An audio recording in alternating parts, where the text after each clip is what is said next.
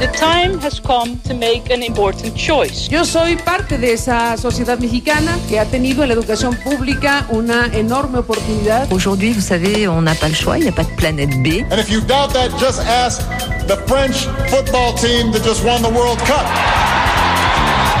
Esteri, il giro del mondo in 24 ore. Un saluto alle ascoltatrici, un saluto agli ascoltatori di Radio Popolare e Popolare Network. Sommario della puntata.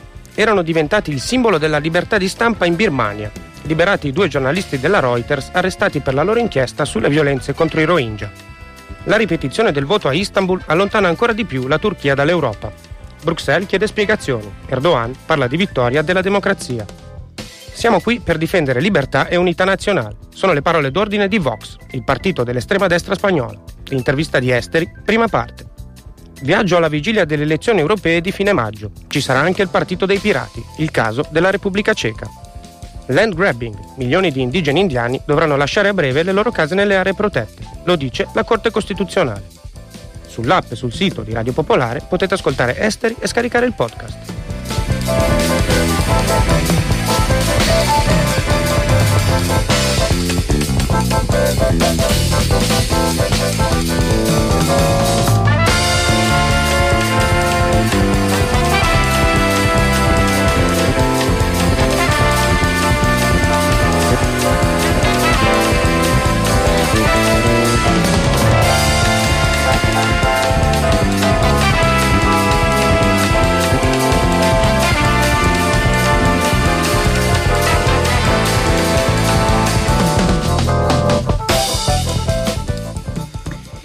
Cominciamo da una delle principali notizie internazionali di questa giornata. Myanmar erano diventati il simbolo della stretta sulla libertà di stampa in Birmania. I due giornalisti della Reuters in carcere da quasi due anni per un'inchiesta sui Rohingya sono stati liberati questa mattina.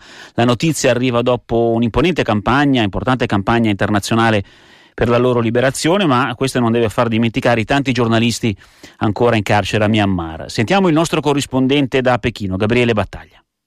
I due reporter si chiamano U Alone, 33 anni, e U Kyosoe O, 29 anni. Erano stati arrestati nel dicembre 2017 perché quell'anno avevano raccontato il massacro di 10 persone inermi in un villaggio Rohingya, la minoranza musulmana dello stato Rakhine di Myanmar, perseguitata dal governo. L'inchiesta era valsa loro il premio Pulitzer erano stati in seguito condannati a sette anni per aver ricevuto documenti da un ufficiale di polizia come parte della loro inchiesta, in base a una legge di epoca coloniale. Oggi, dopo 511 giorni, sono stati rilasciati. Il rilascio è avvenuto come parte di una grazia collettiva concessa dalla presidenza dell'ex Birmania che ha portato alla liberazione di oltre 6.000 detenuti. I due erano divenuti simboli della libertà di stampa e la loro vicenda eh, inserita nella più generale repressione dei Rohingya aveva contribuito a rovinare l'immagine di Aung San Suu Kyi, già premio Nobel per la pace ed ex prigioniera politica che ha sempre negato non solo il problema della minoranza etnica musulmana, ma la stessa esistenza dei Rohingya come eh, entità, come etnia a sé stante. Va ricordato che la repressione scatenata nel 2017 dai militari con cui Aung San Suu Kyi coesiste al potere ha provocato la morte di migliaia di persone, villaggi sono stati rasi al suolo, ci sono stati stupri etnici e oltre 750.000 Rohingya sono stati costretti a fuggire attraverso il confine verso il Bangladesh, dove ora vivono nei campi profughi. Esperti delle Nazioni Unite hanno sostenuto che i principali leader militari di Myanmar dovrebbero essere indagati per genocidio. Tornando ai giornalisti liberati, Phil Robertson, che è vice direttore di Human Rights Watch per l'Asia, ha dichiarato che se la loro liberazione è benvenuta, ci sono però decine di altri giornalisti e blogger repressi con imputazioni penali per aver denunciato militari o funzionari del partito di Aung San Suu Kyi. Da quando la Lega Nazionale per la Democrazia ha preso il potere nel 2016 sarebbero infatti 43 i giornalisti arrestati in Myanmar.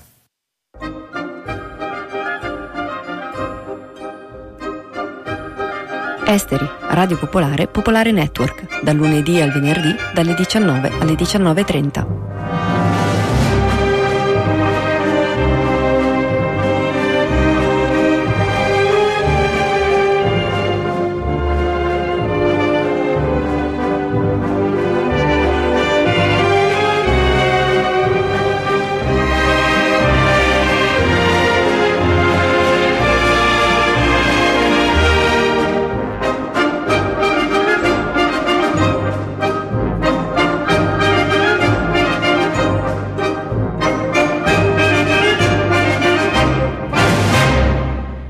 La decisione della Commissione elettorale turca di far ripetere il voto a Istanbul sta allontanando ulteriormente il paese dall'Unione Europea. Diversi paesi, diversi governi europei in queste ore hanno criticato la decisione, Bruxelles ha chiesto spiegazioni in tempi brevi, poche ore prima invece il presidente Erdogan, il cui candidato ricordiamo aveva perso di pochi voti le elezioni dello scorso 31 marzo, Erdogan ha parlato di vittoria della democrazia e di un passo importante per il paese. Posizioni e parole come abbiamo sentito, molto distanti tra loro. Il servizio Serena Tarabini.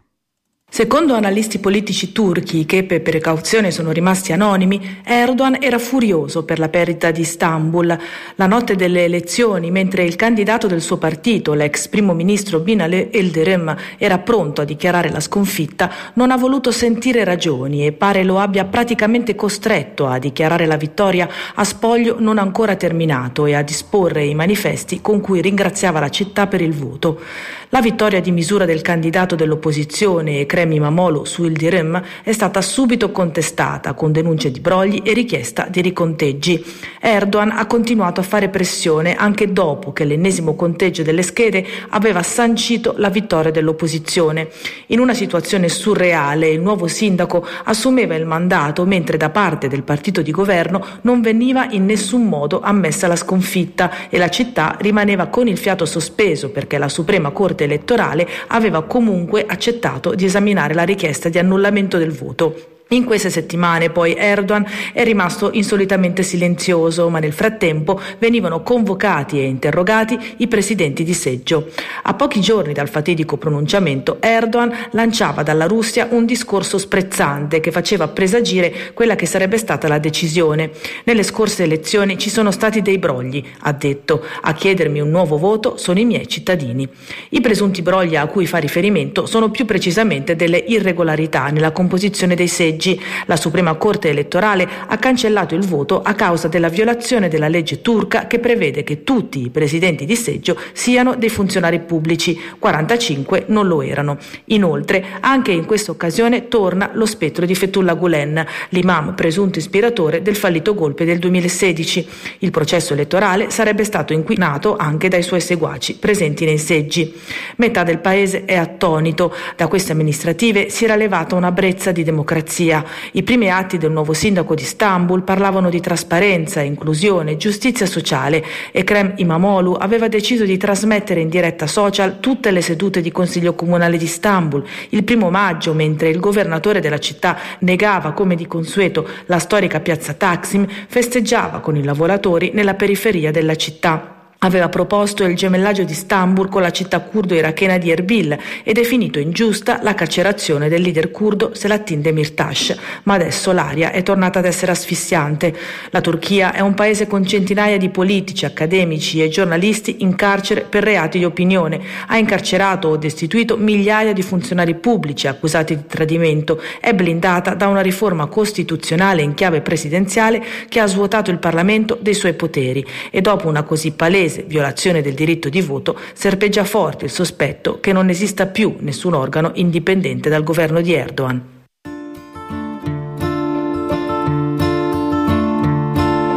Le rôle de l'écrivain du même coup ne se sépare pas de devoirs difficiles. Esteri, il giro del mondo in 24 ore. Esteri, popolare, popolare, il giro del mondo in 24 ore. Radio Popolare, Popolare Network.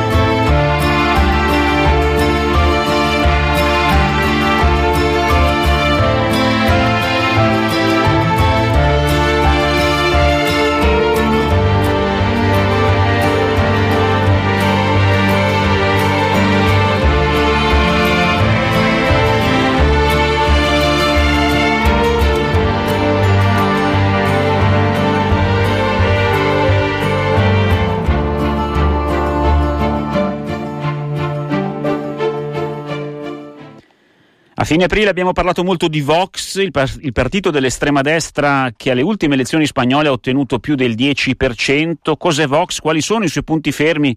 Come si autodefinisce? Come risolverebbe la questione catalana sulla quale ha puntato molto. Durante il nostro ultimo viaggio a Madrid ne abbiamo parlato con Oscar Espinosa de los Monteros, che è il vice segretario del partito per le relazioni internazionali e uno dei più stretti collaboratori del leader di Vox, Santiago Abascal. Sentiamo la prima parte di questa intervista a Oscar Espinosa de los Monteros.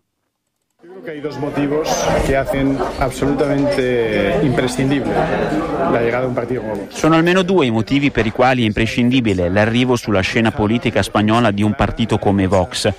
Innanzitutto la difesa chiara e ferma del valore più importante per il nostro paese, la sua unità.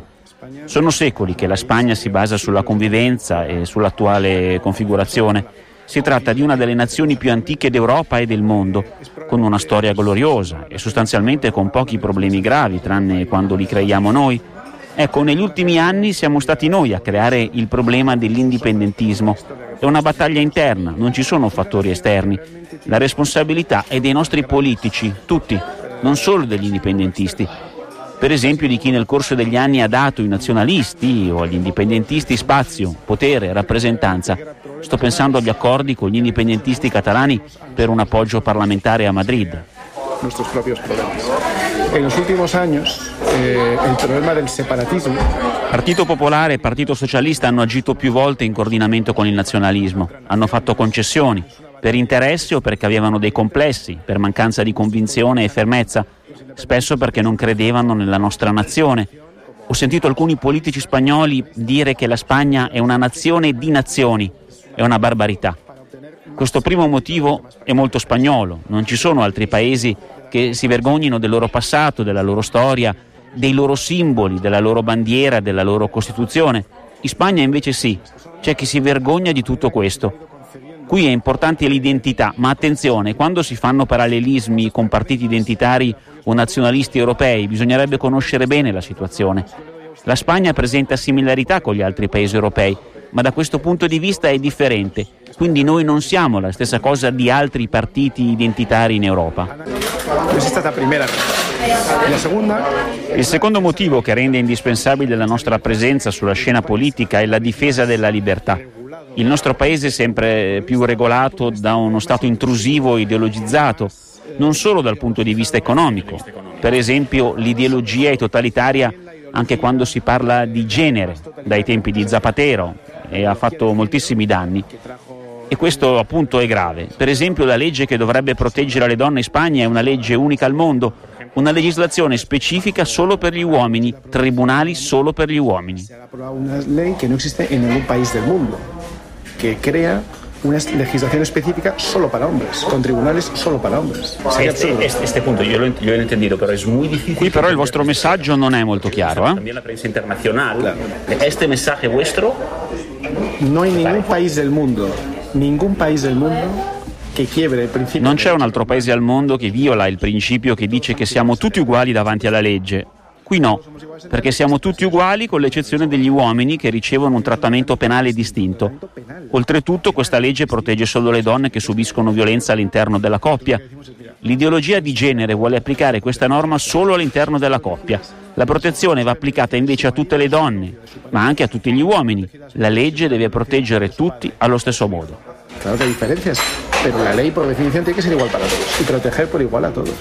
¿Qué dice Vox sobre Cosa dice Vox del sistema delle autonomie che regola i rapporti tra le regioni spagnole e lo Stato centrale? federal, pero deja mucha independencia, autonomía, ¿no? Independencia, autonomía a las, a las regiones españolas de forma diferente. El sistema de las autonomías, que es un federalismo con otro nombre, no hay ninguna diferencia. Il sistema delle autonomie è un sistema federale solo con un altro nome, è un federalismo esagerato, asimmetrico, che ha provocato diversi problemi. È nato durante la transizione, quando gli spagnoli si volevano riconciliare tra loro e con il passato. Il punto è che in quel momento si attuò con troppa generosità, con l'eccezione dei nazionalisti che misero in campo invece tutto il loro egoismo. Fu uno strumento con il quale si pensava di poter risolvere il problema del nazionalismo, peccato che alla fine ci abbia diviso e separato ancora di più e sia poi stato usato da alcuni contro la loro stessa nazione. È un sistema fallito che dobbiamo eliminare. L'autonomia si giustifica per la protezione delle particolarità territoriali. Certo, in Spagna ci sono tante differenze, si parlano lingue diverse, anche se a volte inventate come il basco, Diverso il caso del catalano, che è una lingua da molto tempo, ma spesso utilizzato per cambiare la storia, la geografia, la cultura. Come pica de entrada para abrir a cambiare la storia, la geografia, la cultura. E questo non è identità nazionale. Absolutamente, bueno, yo, somos una naciones. No, tenemos, no somos una eso está bastante claro. Non siamo una nazione di nazioni. Detto questo, io non ho niente contro le identità regionali o locali, che sono parte dell'identità nazionale spagnola. Il problema è che da lì si è differenziato molto, troppo. Perché non avere lo stesso sistema sanitario in tutto il paese? Perché non la stessa educazione? Oltretutto questo sistema è più inefficiente e più caro. Una receta de Barcelona te si va en Madrid. De los raros como lo hemos hecho nosotros, que es cada vez más ineficiente y más caro.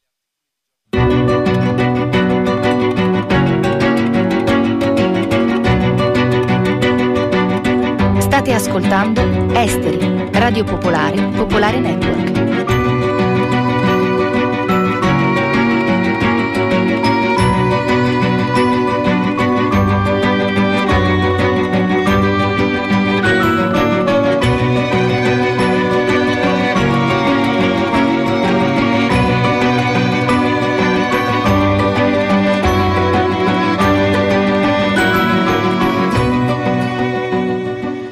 In queste settimane daremo spazio alle elezioni europee di fine maggio, cercheremo di fornirvi diversi elementi di comprensione. Oggi parliamo del Partito dei Pirati, lo facciamo con il caso della Repubblica Ceca. Alessandra Pupi.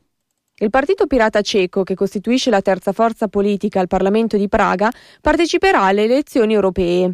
Secondo le ultime proiezioni, che prevedono raggiunga il 15,5% dei voti, potrebbe vincere 4 seggi su 21, contro i 9 dell'azione dei partiti insoddisfatti, primo partito nel paese. A meno che non si verifichi un fallimento totale, Marcel Colea, il candidato principale dei partiti cechi alle europee, siederà quindi a Strasburgo. Ma chi sono i partiti pirata? Sono dominati Partito Pirata una serie di movimenti politici diffusi in numerosi paesi. I principali temi sostenuti sono la democrazia diretta, la riforma del diritto d'autore dei brevetti, la libertà di informazione, la protezione dei dati personali, maggiore trasparenza e libertà di espressione e l'educazione libera. Il primo partito pirata è stato quello svedese, nato nel 2006. Sono nate successivamente diverse associazioni o veri e propri partiti in tutto il mondo, che si rifanno al partito svedese, riportando il sostantivo pirata nella denominazione e utilizzando il logo principale. Ci sono partiti pirata ufficialmente registrati in Spagna, Austria, Grecia, Brasile e Repubblica Ceca. Altri non registrati ma attivi negli Stati Uniti d'America, Australia, Francia, Polonia, Russia e Belgio.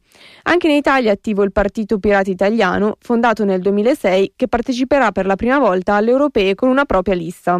Torniamo alla Repubblica Ceca. Qui il Partito Pirata è nato nel 2009 grazie alla collaborazione di alcuni informatici, tra cui lo stesso Marcel Colea, e come gli altri si fonda su questioni legate al digitale. Marcel Colea ha detto: Vedevamo che Internet stava per diventare un luogo per controllare le persone piuttosto che uno strumento a loro vantaggio, diversamente da come era stato creato. Il partito è stato fondato per portare queste questioni nel dibattito pubblico, perché nessuno se ne occupava. Dal 2017 i pirati sono membri del Parlamento ceco e si pronunciano su temi molto diversi, dalla lotta contro il copyright alla legalizzazione del consumo di cannabis o all'aumento dei salari degli insegnanti. I pirati supportano la trasparenza, l'orizzontalità e la democrazia partecipativa, il tutto facendo largamente ricorso agli strumenti digitali che ne rappresentano il DNA, in un paese dove i casi di appropriazione indebita delle sovvenzioni europee e i sospetti di conflitto di interesse del primo ministro Andrej Babiš coprono regolarmente la cronaca. Per le elezioni europee incitano gli elettori cechi ad andare a votare e non perdono mai l'occasione di raccontare quanto l'Unione Europea sia importante.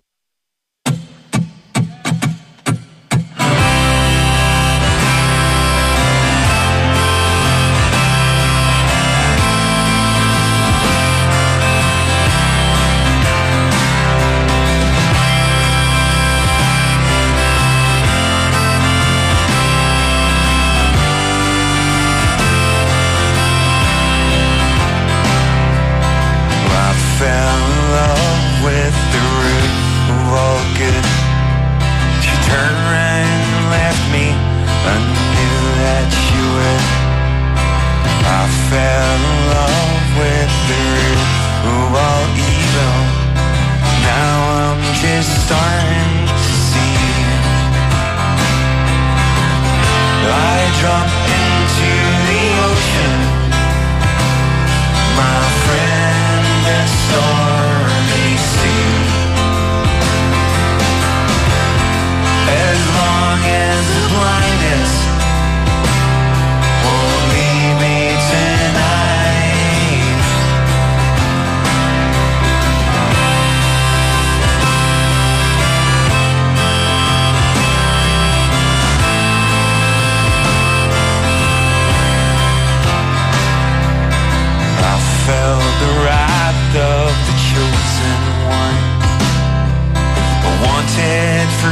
This the boat was given. I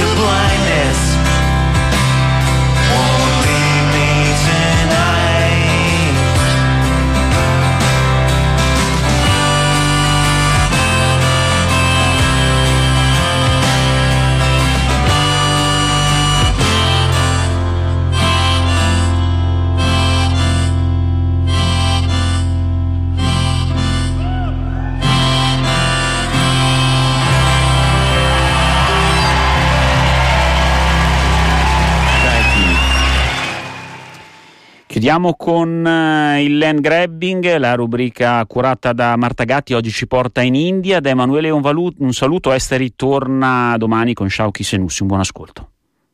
Entro il 27 luglio quasi 8 milioni di indigeni abitanti della foresta dovranno lasciare le loro case e le loro terre ancestrali.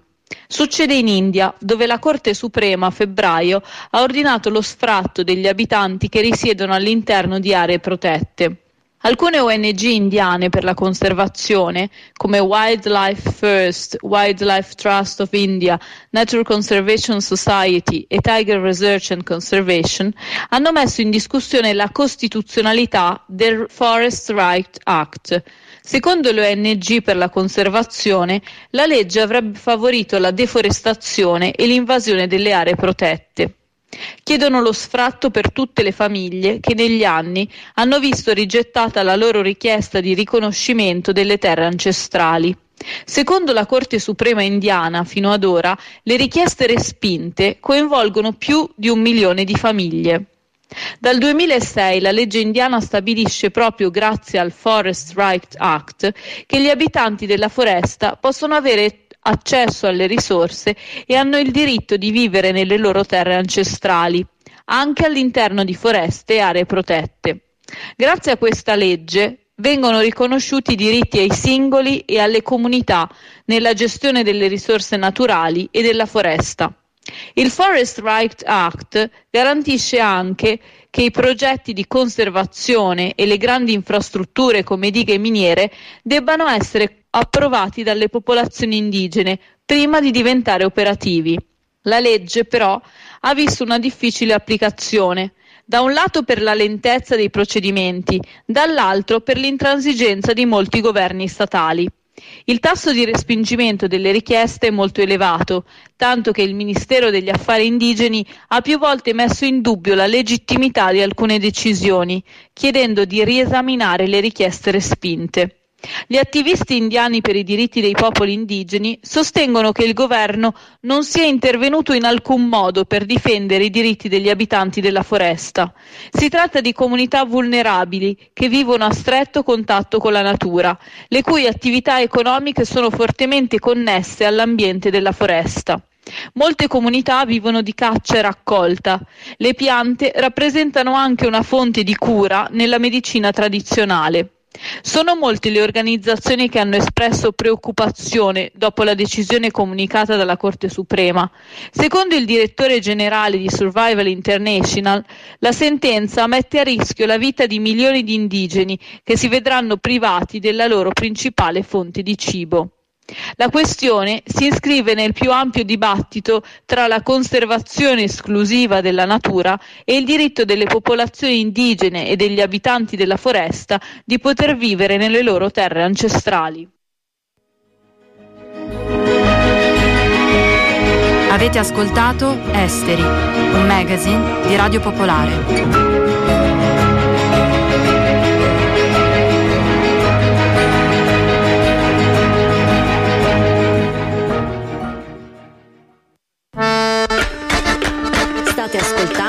Radio Popolare.